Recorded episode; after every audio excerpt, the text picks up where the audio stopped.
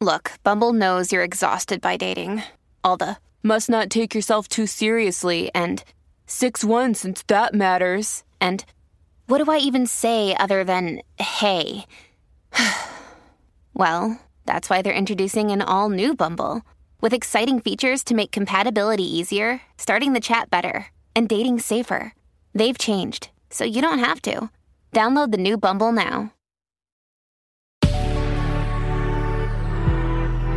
Good risings. I'm Jackie. And I'm Brian. And this is Grateful Grains. Welcome back. We are on day 3 of our week on well-rounded health. We got it started on Monday with diet. Yesterday, we covered stimulation. And today, we're getting into peace of mind. We know more now than ever about the connection between our state of mind and our physical health. It's not difficult to understand why, considering that the stress hormone cortisol wreaks havoc on our bodies. When we engage in trauma cycles, we experience much of the world at large as a threat. We exist in a state of fear or panic or anxiety, and we remain disconnected. When it comes to peace of mind, the answer comes in 3: awareness, gratitude, and compassion. It all begins with awareness. When in autopilot, our minds convince us of all sorts of things. It perceives threats that aren't actually threats. It makes judgments on our behalf.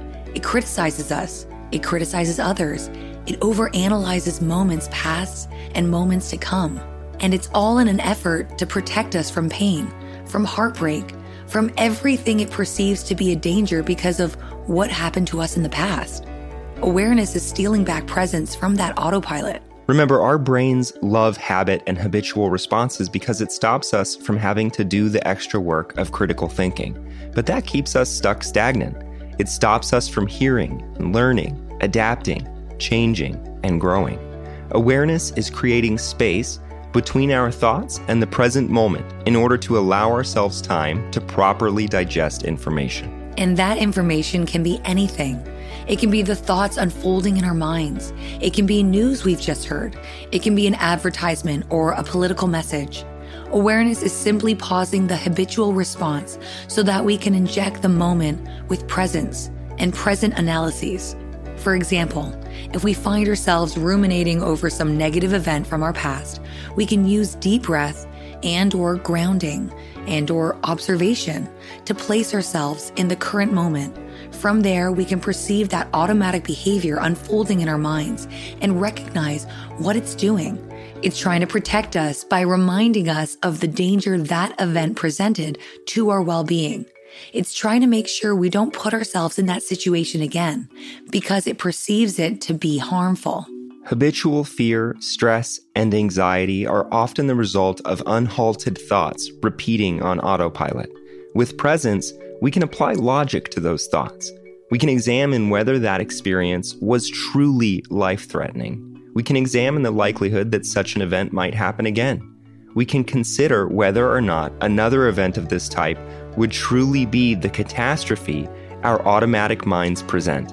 And we can begin to breathe through those feelings of discomfort along the way. We're taking power away from those loops by bringing them squarely into focus.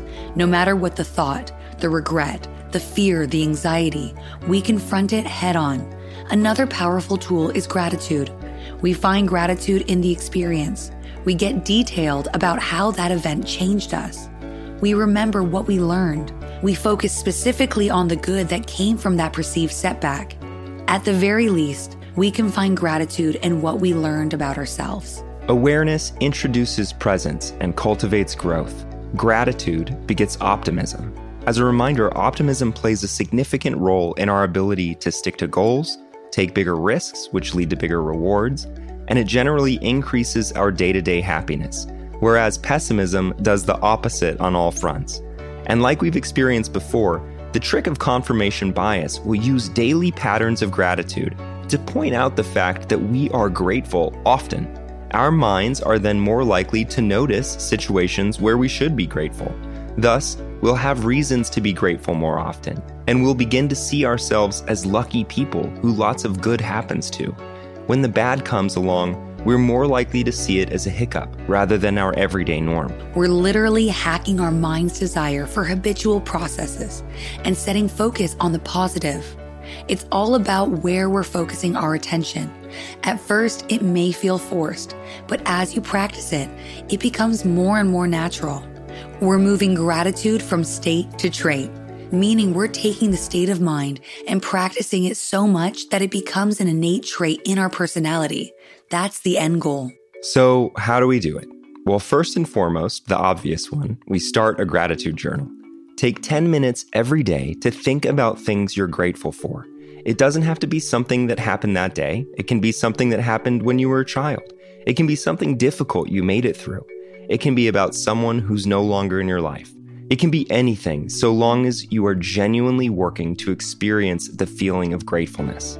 The next trick is similar, but it doesn't involve writing. Reflect. Reflect on the day. During this period of time, you may take notes of your progress in any given goal. You may consider whatever needs to be done on the following day. You may ruminate over any given happening. Whatever you do, exercise your optimism muscle by doing your best to find ways to be grateful for any given thing that pops up. Finally, we have compassion. We might wield the tool of compassion in all places where gratitude doesn't seem to work. This is often in situations we don't fully understand, in behaviors in ourselves and others that we can't just wrap our minds around. We remind ourselves that our lived experience impacts all aspects of our life. We avoid criticism, and we turn to compassion, the acknowledgement of one's struggle. Compassion is acceptance in the absence of understanding.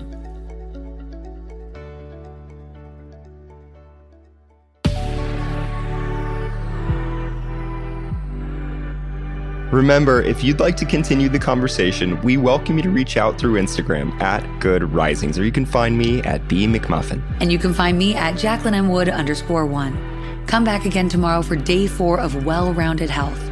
Until then, remember, a better tomorrow starts with today. We have some exciting news. You can now search more than 700 Good Risings episodes on the new Fathom FM app, the podcast player from the future. Go to fathom.fm/Good Risings, ask questions, and hear answers directly from the Good Risings podcast. Good Risings is presented by Cavalry Audio. When you make decisions for your company, you always look for the no-brainers. And if you have a lot of mailing and shipping to do, Stamps.com is the ultimate no-brainer. It streamlines your process to make your business more efficient, which makes you less busy. Mail checks, invoices, legal documents, books, and everything you need to keep your business running with Stamps.com. Seamlessly connect with every major marketplace and shopping cart if you sell online. Schedule package pickups through the dashboard and automatically see your cheapest and fastest shipping options from different carriers, with rates up to 89% off USPS and UPS rates. And with the Stamps.com mobile app, you can take care of mailing and shipping wherever you are, even on the go.